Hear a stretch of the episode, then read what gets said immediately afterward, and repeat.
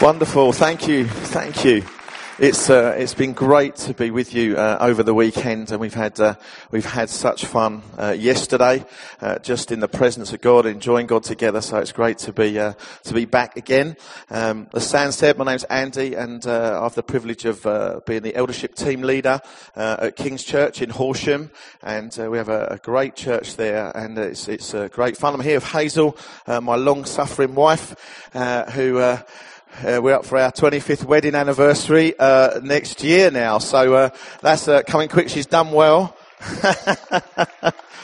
Uh, we have two boys, Tom, who's 21, who just graduated um, uh, on Friday. We went to his graduation uh, in uh, TV and film production, um, so that's quite cool. But he's come back um, to live at home again, so it's great. He's working uh, for a company called Fruit Media.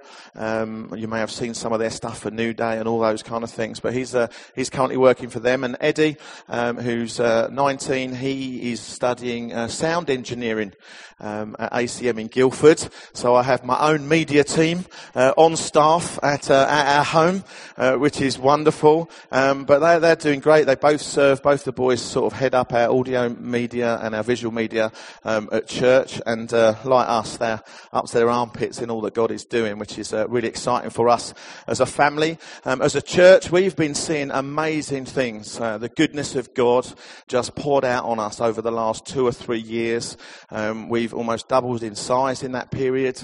Um, and God has just been pouring out such kind of blessing on us. And um, I think part of that has been a journey that we've all been on together. And uh, we've been in Newfrontiers like you for a long, long, long time. And one of the things I'm so grateful for in being part of Newfrontiers is the theology um, that we have, the theology that we've learned, the, the wonderful uh, just understanding of the Bible. And, and my problem has been not my theology, my problem has been my experience of my theology. And uh, I, I understand it all, but I don't do it all. And uh, I think that's been part of my, my journey over the last few ye- years is that we have excellent theology, but not particularly very good experience of that theology. And so that has been the story um, of, of us, the story of me over the last three years. I love the Bible. I love it. I read it every day. And I read stuff in there that I want to start seeing happening in my life. There's stuff in there that I want to do that the Bible says I could do that I don't do but I want to do. And, uh, and, and that's why I love it so much. But it's that whole sense of I want to start doing the stuff that's in it. You know, I've been reading the Bible since I was 10 or 12 years old. That's when I became a Christian and I've been reading the Bible all that time and it's so familiar to me. It's so familiar to me that people are raised from the dead in the Bible. I just read through it. It's so familiar to me that blind eyes are opened that I just read through it. It's so familiar to me that the lame walk and the deaf hear. I just read through it. And theologically, I approve of it. But experientially, I hide from it. I'm just saying. And so that has been our journey, really. It's been our journey of, of, of looking at, at God actually doing the stuff in our lives and in our church and in our town that I read about in the Bible. And uh, there's been so many encounters and, and, things that have happened to us um, that are just amazing. I've seen more legs grow than I care to number. I've seen hips realign. Often bad backs are a result of one leg longer than the other or, or misalignment in, in hips. And so I have seen legs grow. I've held legs if they've grown in my hands. I've been at churches where I've got some of the skeptical teenagers at the back to come and do it for, for me. So they have held legs and watched them grow in their own hands. There was this one time, this is a true story, all right? I'm honest. Look at this face. Would it lie? I had us contacted through my blog um, by a girl who read all the stories of legs growing. And uh, she contacted me and she wanted to know if I had faith. She wasn't a Christian. Did I have faith for both of her legs to grow? Because she wanted to be a model This is a true story. All right, she wanted to be a model and she was about an inch and a half too short for the agency to take her. And so she was researching on the internet about legs being made longer and she found my blog. And so she began to try and enter into correspondence. This is true. Look, honestly. And um, and so she started to to write, and we was emailing backwards and forwards. And um, uh, at the time, we had one of our uh, impactors uh, was with us, a girl. So I thought it'd be much better for her to be corresponding with this girl for so many reasons. Um, but it was great. So they started corresponding, and in the meantime, she was up in Middlesbrough. So I, I got in touch with the church up there and uh, kind of said to them, "You'll never believe all this, but." Um, anyway, so we invited her to go over to the church, and I said they'll lay hands on you. They'll they'll pray for both your legs to grow. Uh, honestly, this is true. So watch out. If I find anyone from around here, they could be coming your way. And so I said, so go. And she went, and she found Jesus. Come on, how cool is that? Okay. She's still too short. But she's on her way to heaven, so, so that's kind of cool. And she found out that she's the daughter of the king with a much bigger inheritance than her modeling career could ever afford her. So, uh, so she was doing well. That's a true story. Um, and, and we've seen all sorts happening, um, at King's. We've seen people with testicular cancer healed. Um, we've had so many couples, um, that were infertile, lots of, of young couples particularly infertile. Um, and now we've got this, this mass of, of pregnant women about to pop um, uh, uh, almost any second.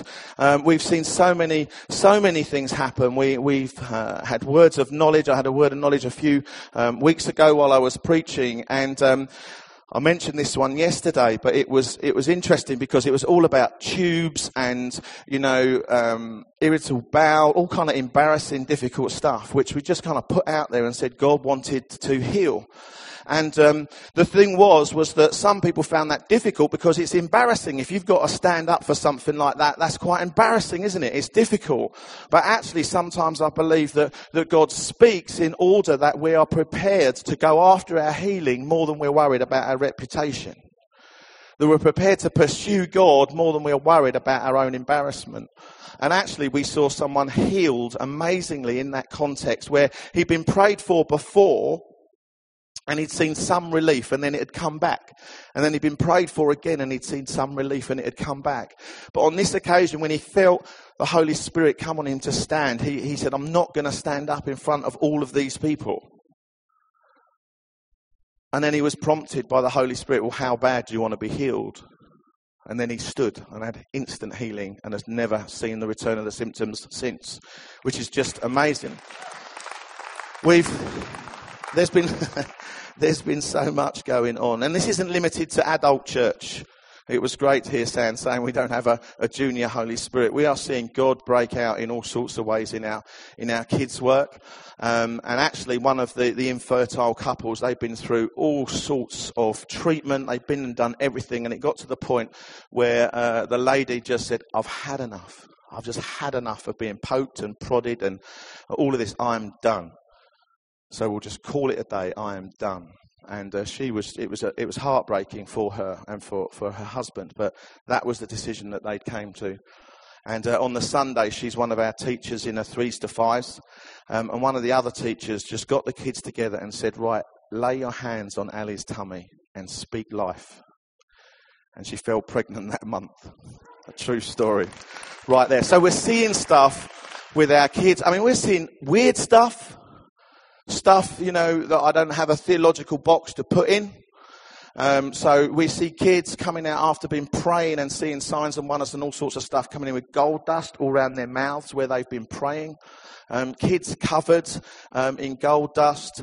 I, I, don't know. That's just a sign that makes me wonder. That's all I can say about it. I don't know what it is. We don't go after it. We don't chase it. We don't pursue it, but it happens. Um, it's happened to me. It's been in situations where you've just been preaching and you get situ- and just there's just gold dust on you. I don't know what that's all about. I don't know. Please don't come and ask me. I don't know. I've got photos of it on my phone, but I, I don't know. I don't know what it is, but it happens. And that's really been the story that we've been, we've been on. Angelic encounters. Now, I don't know kind of what you think about that, but that, that there's angels all through the Bible. The early church couldn't have done what they did without angelic encounters. Jesus, what happened to him when he was in the wilderness? He was ministered to by angels. Jesus. So if Jesus needed to be ministered to by angels, how much more so do we? And I, I, don't know what that's all about. It, all, it was all out there on the wacky fringe as far as I was concerned until I had an encounter myself. And then when that does, happens, everything changes. And there's all sorts of different types of encounters with angels. Again, we don't pursue them, we don't chase them, but we recognize them when they're there. And it's just a sense of, and I can see some of you look like you're sucking on a lemon right now, but, but it's just that, it's in the Bible. What do you want me to do? I, I don't know. It's there. And actually, we just read through it and we don't think about it. There's angels after angels after angels in the New Testament, tons of them. And yet we just, we, we, we get a theological agreement with it. But we have no intention of making it a practical experience. And I think that, that kind of needs to change. And, and that's really been part of the, the journey that we've been on is to pursue the presence of God. We've seen this stuff. We're experiencing this stuff. And as far as I'm concerned, there's no way I'm going back. There is no way I'm going back to the way things were. I love being in his presence. I love encountering him. I love having things that make me wonder more about him. And so that has been the story. And, and, and there's so much happened. And often I get asked the question, Andy, there's, there's so much going on. You've gone from like nothing in Horsham. It has been like the center of the Bermuda Triangle. Nobody wanted to go there. Nobody, nobody would come to Horsham. It was just, if you did, you might never come back. Now that is actually more true now than it's ever been, um, because people do come and then they move and never go back. But, but God has been doing so much and people want to know, what's the silver bullet? What's the secret? And I get asked this question all the time. What is the secret? And the reality is there isn't one thing. But one thing I know is, is that actually as I consider how I was before, I was very ambitious for God. I was very ambitious for his kingdom. I was very ambitious for the church. But I wasn't hungry for him.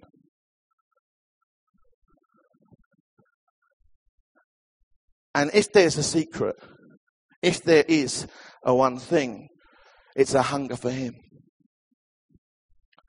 But there are so many factors in there. But there are things actually that, as I've considered the flip side of that coin, as I've considered the flip side to the what's the secret of the success, the flip side of that coin is what are there things that prevent that from happening? So rather than what's the one thing that, that makes it all happen, actually, what are the things we need to get rid of that prevent it happening? And that's really what I want to talk about this morning. One thing that hinders the flow of the presence of God and the operation of the Holy Spirit is unbelief. And unbelief is rife in our culture. In fact, actually, British culture, Western culture, is, is hung on unbelief. And, and it invades our church context as well. Because when we talk about unbelief, there's something in our minds that assumes I'm talking about everybody out there. Because they are, after all, unbelievers. And we are believers. So therefore, you must be talking about someone other than us because you're talking about unbelief. And we are believers, so you can't possibly be talking about me. How wrong you are. Let's not limit unbelief to those outside the church simply, but actually consider how is unbelief blocking the flow of the presence of God and the work of the Holy Spirit in our lives. And so you'll be pleased to know, because I did say I love the Bible, didn't I? We're going to look in the Bible. It's all right. I'm not just going to give you my, my thoughts for the day. But let's turn together to Mark 6, verses 1 to 6. And I'll read this story that I'm sure you're very familiar with. And he, that's Jesus, went away from there and he came to his hometown and his disciples followed him. And on the Sabbath, he began to teach in the synagogue, and many who heard him were astonished, saying, Where did this man get these things? What is the wisdom given to him? How are such mighty works done by his hands? Is this not the carpenter, the son of Mary, and the brother of James and Joseph and Judas and Simon? Are not his sisters here with us? And they took offense at him. And Jesus said to them, A prophet is not without honor except in his hometown and among his relatives and in his own household. And he could do no mighty work there except that he laid hands on a few sick people and he healed them.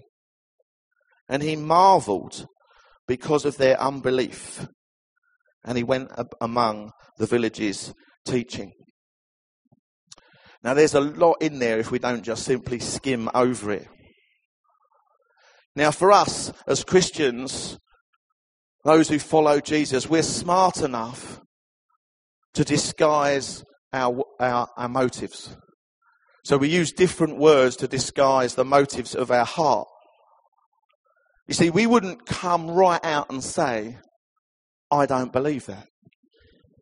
So when I was talking and telling you stuff, maybe some of the kind of gold dusty stories, some of that kind of stuff, you're probably sitting there thinking something, but because you're British and, and you're from Hastings, you'd probably just say, hmm, I'm a little bit skeptical about such things.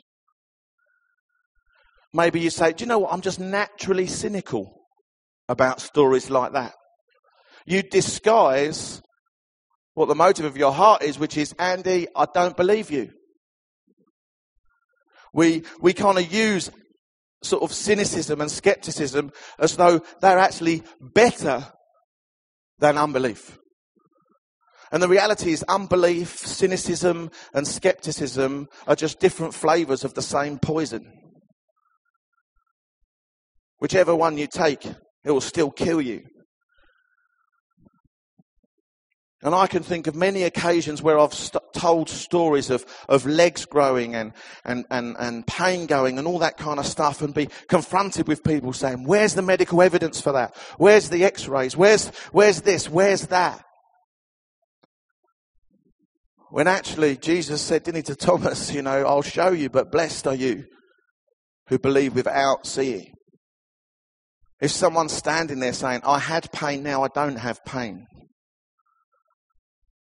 It's a miracle right there. And they're testifying to it. But sometimes we just allow cynicism and skepticism to, to creep in. And this can't be considered okay. We mustn't tolerate it because it will restrict the Holy Spirit amongst us. You see, Jesus always encouraged faith and he always responded to it wherever he saw it. However, when he came up against hearts and minds that were cynical or skeptical or full of unbelief, even he was limited as, as to what he could do. Let's think about that for a minute. Jesus was limited by unbelief. He was only able, that passage says, to do just a few miracles. Just one or two. I want us just to ponder that for a minute. Because of unbelief, he could only do a couple of miracles.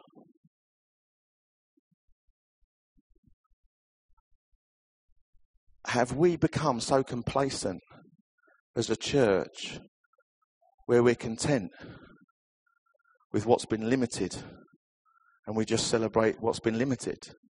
But don't get me wrong, we should always celebrate a miracle. We should always celebrate what God is doing. But as a church, and I don't mean you, I just mean the church, have we learned to celebrate and be content with the limited pouring out of the Spirit when actually we should be pursuing and getting rid of unbelief because Jesus had much more that he wanted to do in that town. When he went to other towns, everyone who was sick and came to him was healed. But in that town, there was only a few. And I wonder if as a church we've just become so used to the few that we just learn to celebrate the few rather than wonder why there's only a few. But if we read this passage, the answer's there. The why is because of unbelief. And can you see what I'm trying to say here? As we settled, have we settled for the ones or twos and declared that is the kingdom coming? And we say, well, that's the now, because you know there's the now and the not yet of the kingdom. You've heard that phrase, right? I'm not content with the now of the kingdom. I want the not yet, and I'm going to grab hold of it myself and I'm going to pull it into the now. We've become content. And what we do is we say those few little miracles, well, that's the now of the kingdom. And the Jesus healing everybody that came to him is the not yet of the kingdom, and we've settled for that. But Jesus says the reason that this town settled for it was because of unbelief. And we're not asking for the more, we become content. And Sam, just as you were speaking there about when you were doing the, the offering, when you talk about the offering, I just feel, just feel on my heart something from God. So why don't you just kind of just wait on Him a minute with me, all of you. And it's about money. I just want to say nobody's put me up to this at all. I just genuinely feel this is this is God's word for you. Is I believe that there is much kingdom wealth to be released to you as a church. But the Holy Spirit is a bit concerned about the amounts that you're asking for. Because you're only asking for a hundred quid and he's got tens of thousands to release. And he's concerned that if he gives you the hundred, you'll stop asking for the thousands.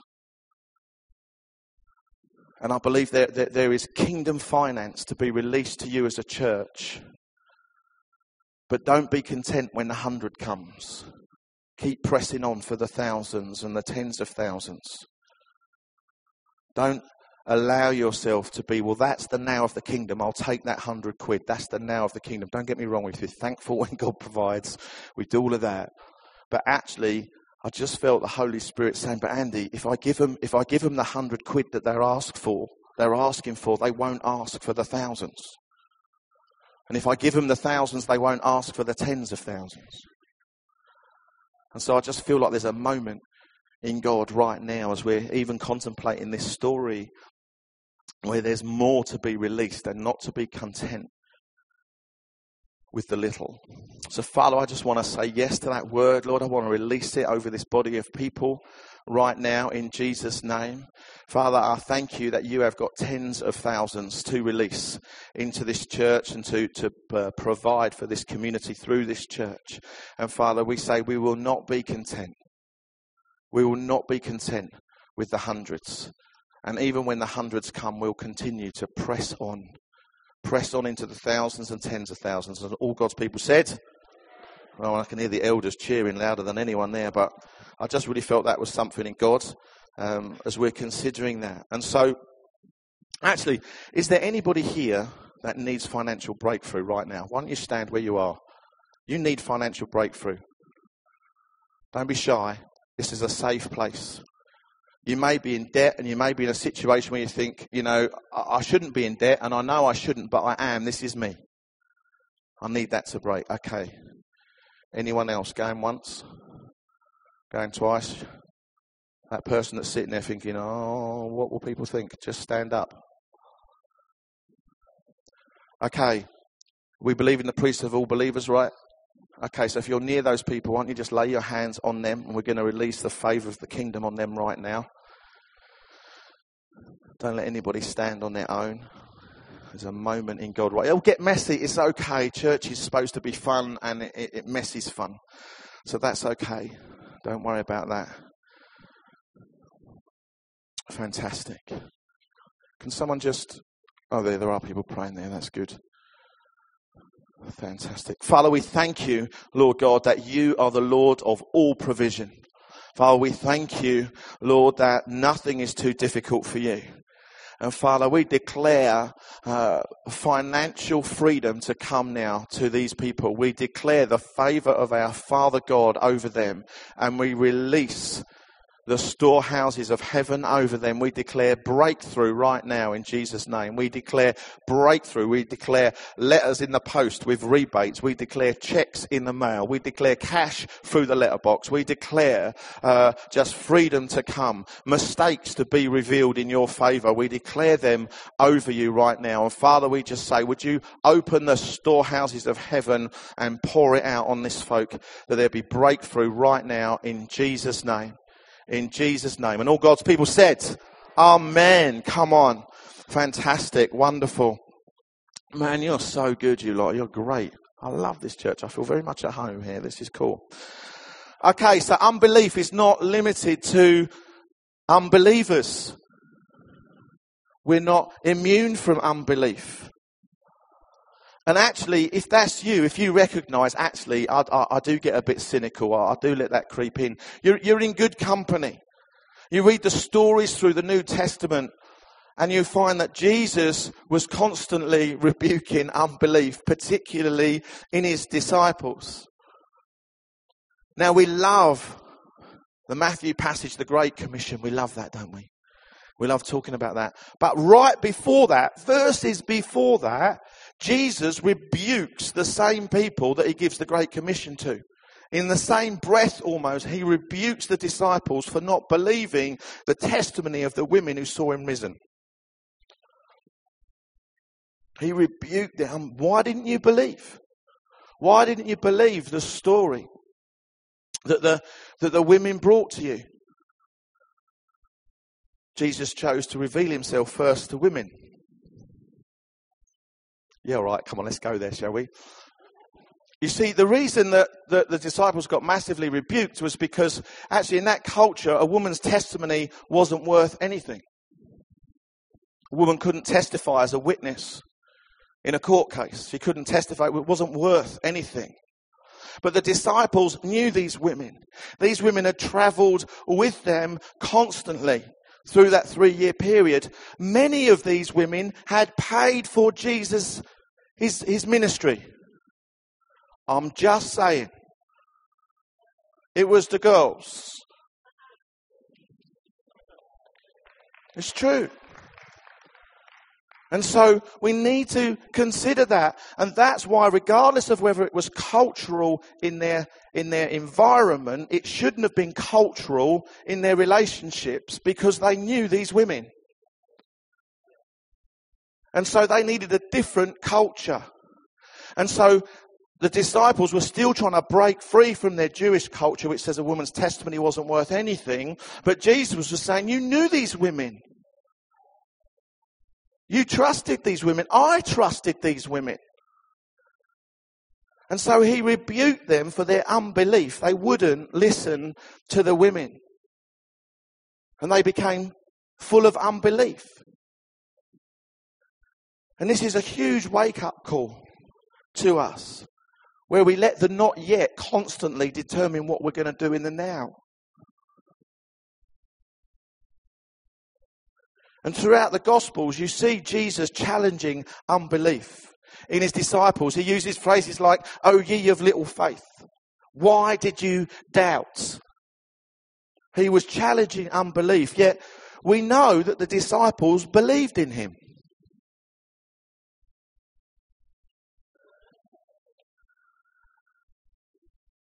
There's a story in the, in the New Testament when a man brings his son to the disciples while Jesus is up the mountain.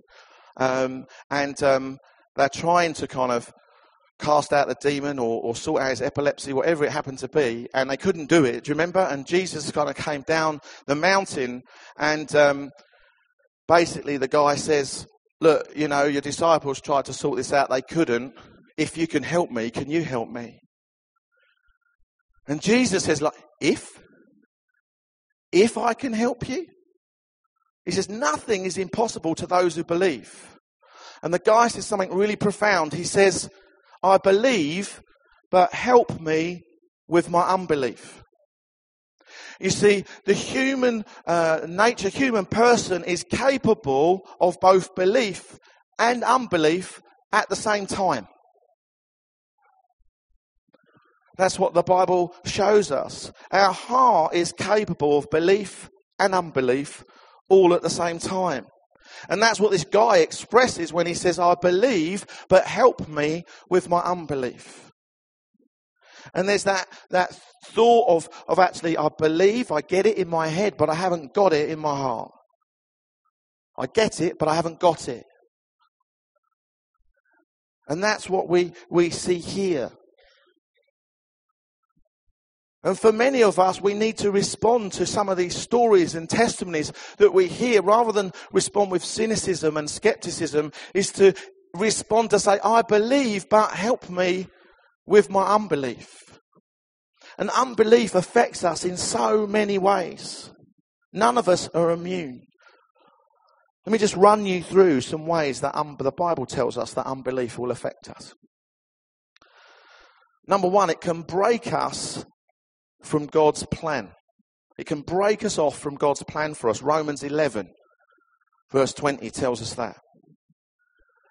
Unbelief, it stops us from fully entering into the rest of God. Hebrews 3 tells us that.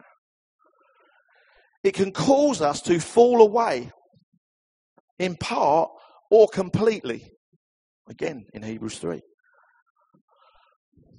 It acts like spiritual poison. Acts 14, verse 2. It defiles the conscience. Titus 1, verse 15. Let's just think on that one for a little minute. It defiles the conscience. How many of you have been in situations where you think, I can't do that, my conscience wouldn't allow me? But unbelief can defile your conscience. And Paul says, just because my conscience is clear, that doesn't make me innocent. We've done that before me. Oh, no, no. My conscience, I couldn't. Now that's not to say that that's not given by God, it is. But just remember, it's not infallible. Just because your conscience is clear doesn't make you innocent. And unbelief can defile the conscience. It can affect a whole region. Unbelief can affect a physical location. We've just read that. Now we need to think on that a little bit. Now I use a term quite often in terms of I can sense an atmosphere of the Holy Spirit. Now I don't know what your theology does with that. Many people have said, Andy, the Holy Spirit is a person, he's not an atmosphere. Let me just tell you something. I come from Essex. All right? So imagine yourself in Essex, in a small party, gathering of people. Sharon and Tracy and Michelle are all there. And they're sitting there and they're discussing what happened the night before. And they said, when we were there in that room, and suddenly Chelsea walked in. Did you feel it? You could have cut the atmosphere with a knife. You heard that kind of conversation.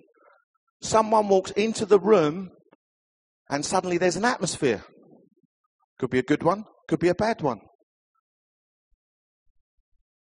And it's because I believe the Holy Spirit is a person, and when he comes into the room, the atmosphere changes.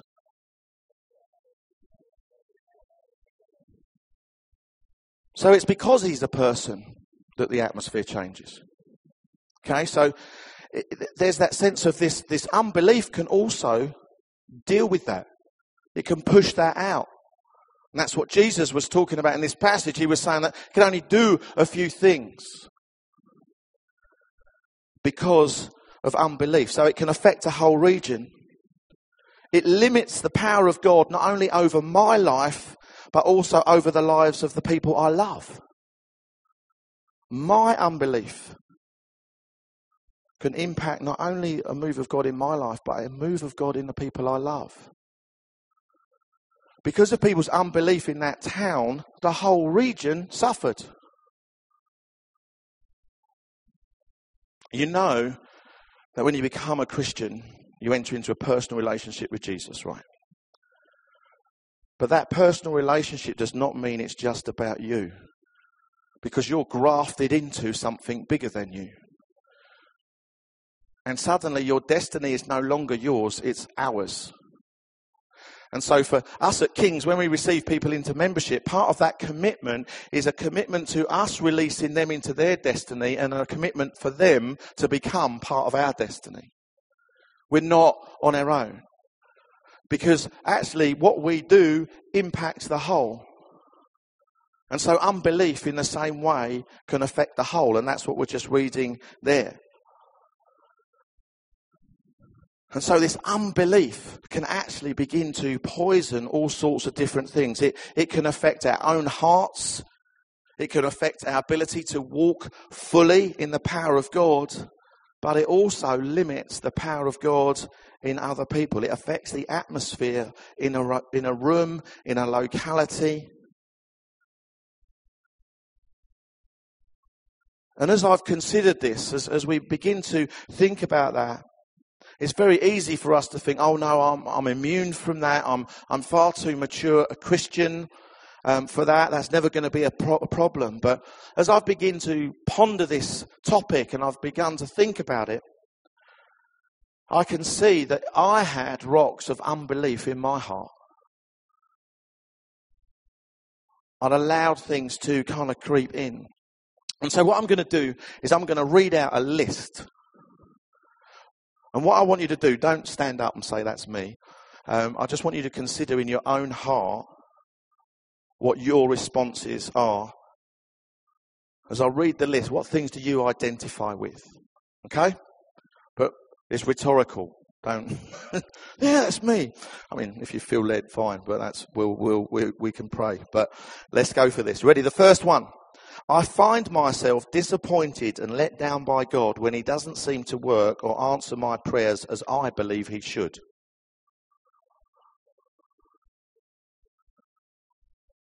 When I hear of others' experiences of God's presence or power, my default response is cynical, and I often try and analyze, minimize, or disprove their claim. Others call me critical, but I feel they are naive and I am discerning.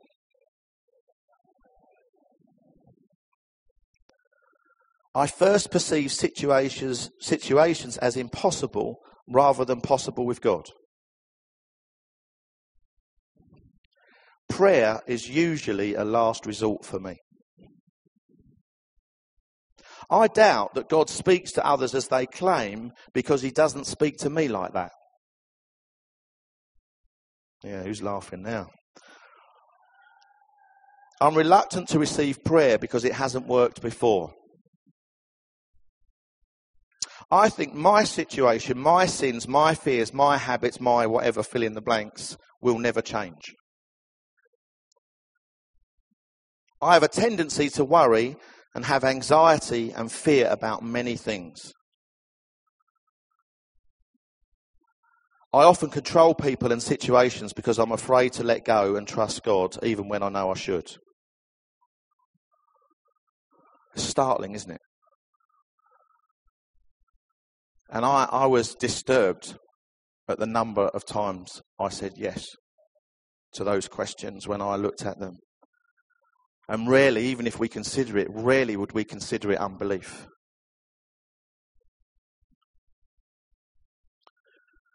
But it's important that we recognize unbelief when it comes.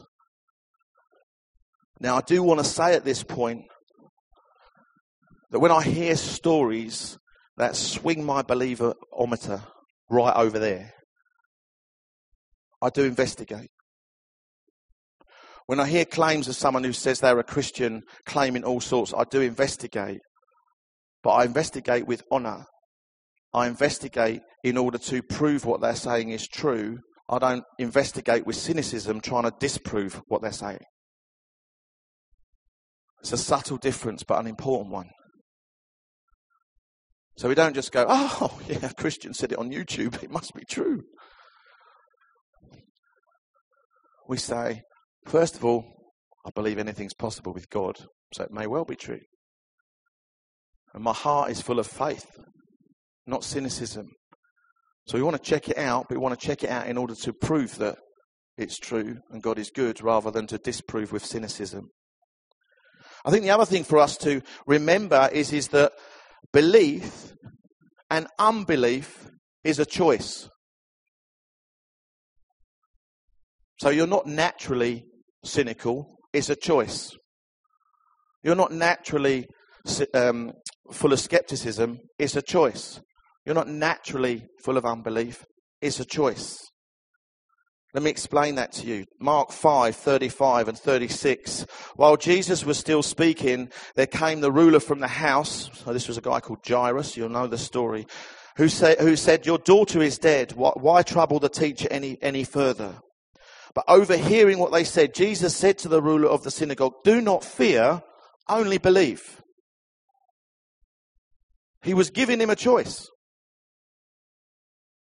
He wasn't saying, Oh my goodness, Unbelief is there. He's saying, don't be full of unbelief. Choose to believe.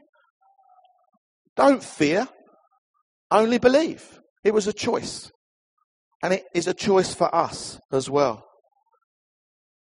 And the story ends, obviously, with Jesus healing the little girl and, and raising her from the dead. But the point really I want to make is, is that it was a choice. We have a choice to be full of belief or disbelief. I think we have a choice to say, I believe, but help me with my unbelief.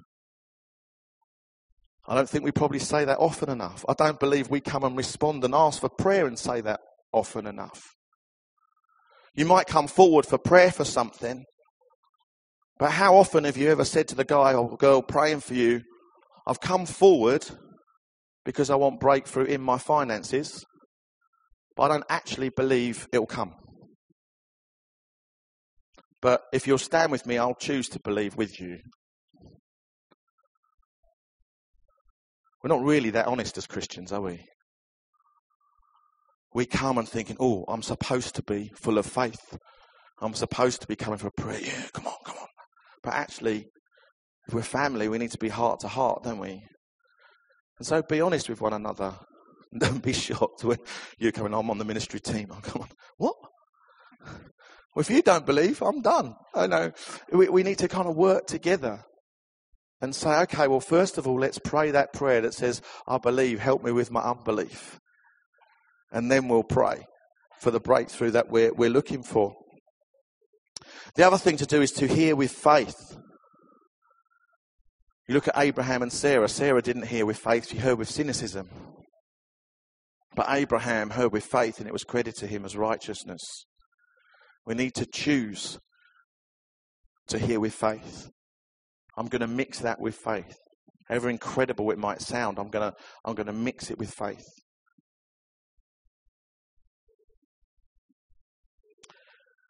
The other thing to consider is, don't judge don't judge other people and then back off.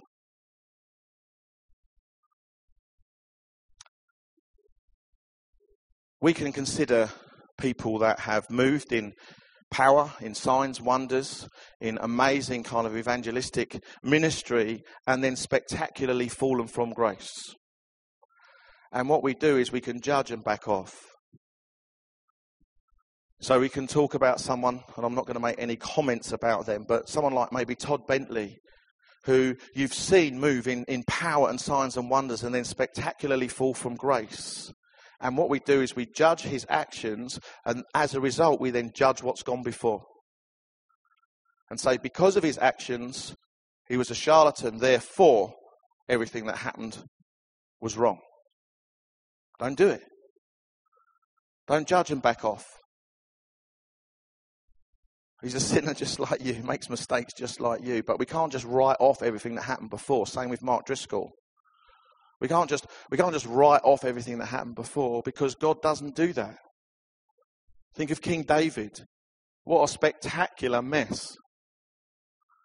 Not only did he have an affair, but he murdered the husband. That's pretty catastrophic. We don't write off everything that happened before then. We haven't got big red lines through all the Psalms that kind of happened before uh, he sinned with Bathsheba. We don't, we're crossing all that out. That's all junk. What, that can't be possibly be right. But that's what we do with people.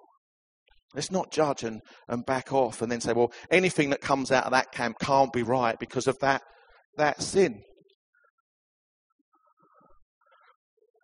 Would you be happy for me to write off everything that happened to you based on your last sin?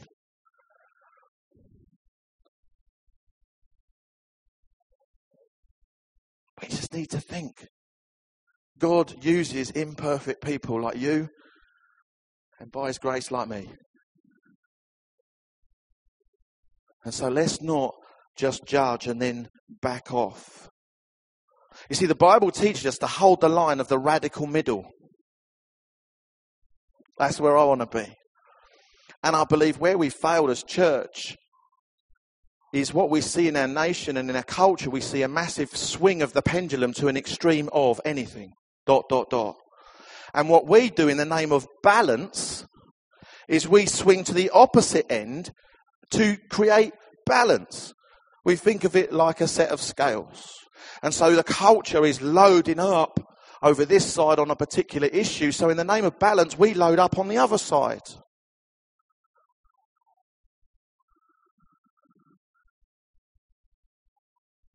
We're called to hold the line of the radical middle which is what the Bible says. What does the Bible say? I'm not going to respond in an equal proportion to what culture's doing. I'm going to respond because what the Bible's doing. And that's why many things we don't see people come to church because we see our culture swinging over the issue of homosexuality. And what the church has done is it's taken an equal and opposite view. We just hold the line. All sex outside of marriage between one man and one woman is wrong. Whether that's between two women, two men, or even a man and a woman. Outside of marriage is wrong. That's the line of the radical middle. And we love them all. Every single one of them. We love them all. We don't judge. We want that. We hold the line of the radical middle. So let's not begin to kind of judge and back off. Let's hold the line of the radical middle. Folks, our response to this as we consider unbelief is we must come to a place of repentance. We must come to that place where I know that there is unbelief in my heart.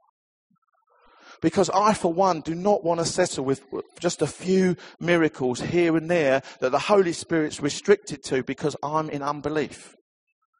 That's not what the kingdom coming looks like to me. You see, when I pray, your kingdom come on earth as it is in heaven, I don't think there's much in the way of limited miracles. I don't think there's much in the way of limitation in heaven. And so, folks, we have to step into that. And so what I want us to do right now, I don't know if Alid and the guys could just come back and I'm gonna I'm gonna land it. I'm a little bit over. I do apologise. No, I don't. Is we're just going to look to kind of respond and step out on a, on a couple of those things. Is, is that all right? See, one of the things we've already stepped out in already is breaking shame. So when I ask people to stand up because of finan- needing financial breakthrough, there's an element of shame in our culture over certain things. And actually, to stand up means that we break shame. But shame is a response to original sin. See, when Adam and Eve sinned, they felt shame. They hid. And actually, part of seeing the kingdom come and all that Jesus attained for us on the cross, part of seeing that come is seeing shame broken. And so when we respond, we break shame. And suddenly you'll see breakthrough. I promise you. So, we can have a little bit of keys or something, that would be great. Why don't we stand together?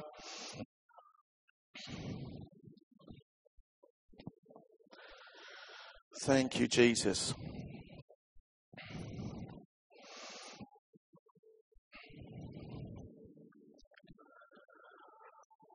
What I'm going to do is seems crazy, but it's okay. Is if you know that there are areas where you're struggling with unbelief, I'd just like you to come down and I'm going to just lay my hands on you very quickly. Okay, it's going to be very, very quickly then. There's a lot of you. Just areas where you're struggling with unbelief. Um, guys, if you want to pray for people, that would be really helpful. My team, that would be super. Oh, wow. Keep coming. Keep pressing through. Because we want to see this broken. I, I just feel this whole sense of the kingdom that's not yet being pulled into the now for you guys. And breaking unbelief is that. So I'm just going to pray a big kind of blanket prayer, and some of us will come along and just kind of lay hands on you. But it doesn't need, I'm not a man of power for the hour. Okay? Hopefully, I'm just a conduit for the Holy Spirit to come and meet with you. And Holy Spirit, I just invite you to come right now. Where these wonderful folks have responded and acknowledged that there's, there's rocks of unbelief in their own hearts. I pray as they stand here and say, I believe, but help me with my unbelief. Holy Spirit, would you come and help them right now in Jesus' name? Would you, would you just sweep across this room right now? Each one of those people standing here, would you come, Holy Spirit? Would you break up those rocks of unbelief? Lord, would you give them the oomph that they need to be able to choose to believe? Do not fear, only believe. And Father, I pray too, forgive us where we have been, become content with the little that's resulted from unbelief. Where we've restricted you because of our unbelief, and yet we have somehow found a way of being content with the, the, the limitation of wonderful as they are. Lord, we want to say we have a holy discontent for those limited miracles, Lord, where you're limited because of our unbelief. Lord, forgive us. Forgive us. Break us free from unbelief right now in Jesus' name. In Jesus' name. Thank you, Jesus. As well, I just want to say if you're one of those natural cynics and you want to be see freedom come, give me a wave. If you think I'm naturally cynical, that would be me. Okay, that's, that's fine. Just be bold where you are. Thank you, Jesus. I just want to break this off you right now in Jesus' name. This is not your destiny. You are not a cynic. You are not a cynic. You are not a skeptic. You are a son and you are a daughter of the living God. Nothing is too difficult for you because of Him. Nothing is too difficult for Him. Nothing is too difficult for him. And whether we have believed the lie of I'm just being careful, I'm being protective, I don't want to just accept everything on face value, I don't want to be a fool. I break that lie off you right now. I break that lie that says, I'll be a fool. I'll be a fool if I just accept all of this at face value. I break that off you right now and I speak the truth the truth is, is that nothing is too difficult for God. Nothing is too difficult for God. He is your shield. He is your strong tower. He will protect you. Paul, He will protect the church. It's His church. He will protect it. You're just a steward. You're just a steward. He will protect it. Come off right now. Freedom's coming to you, Paul, right now. Right now. Right now. Freedom. Freedom for the more. Freedom for the much, much more. Freedom right now in Jesus' name. The Lord sees your hunger, Paul. He's delighted. He's so excited. He's got a massive journey coming. Much is going to happen. Much is going to come.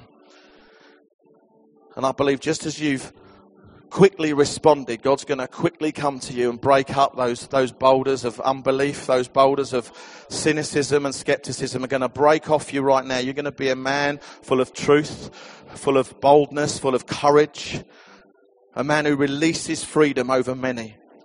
Thank you, Jesus. Thank you, Lord. You're so good. You are so, so good. You are so good. Father, I just want to pray, Lord, a blessing over this church right now. I pray a blessing over you. I bless you as a church. I bless you with uh, financial breakthrough. I bless you with abundance from heaven. I bless you with relational capacity far beyond your numbers. A relational capacity for this town and this community. I bless you with courage. I bless you with freedom. I bless you with righteousness. I bless you with love as a community, that you will be a community who loves, who loves well. Thank you, Jesus. You're so good. Guys, if you're receiving, please keep receiving. But if you've got children in TOTS or in the other children's work and they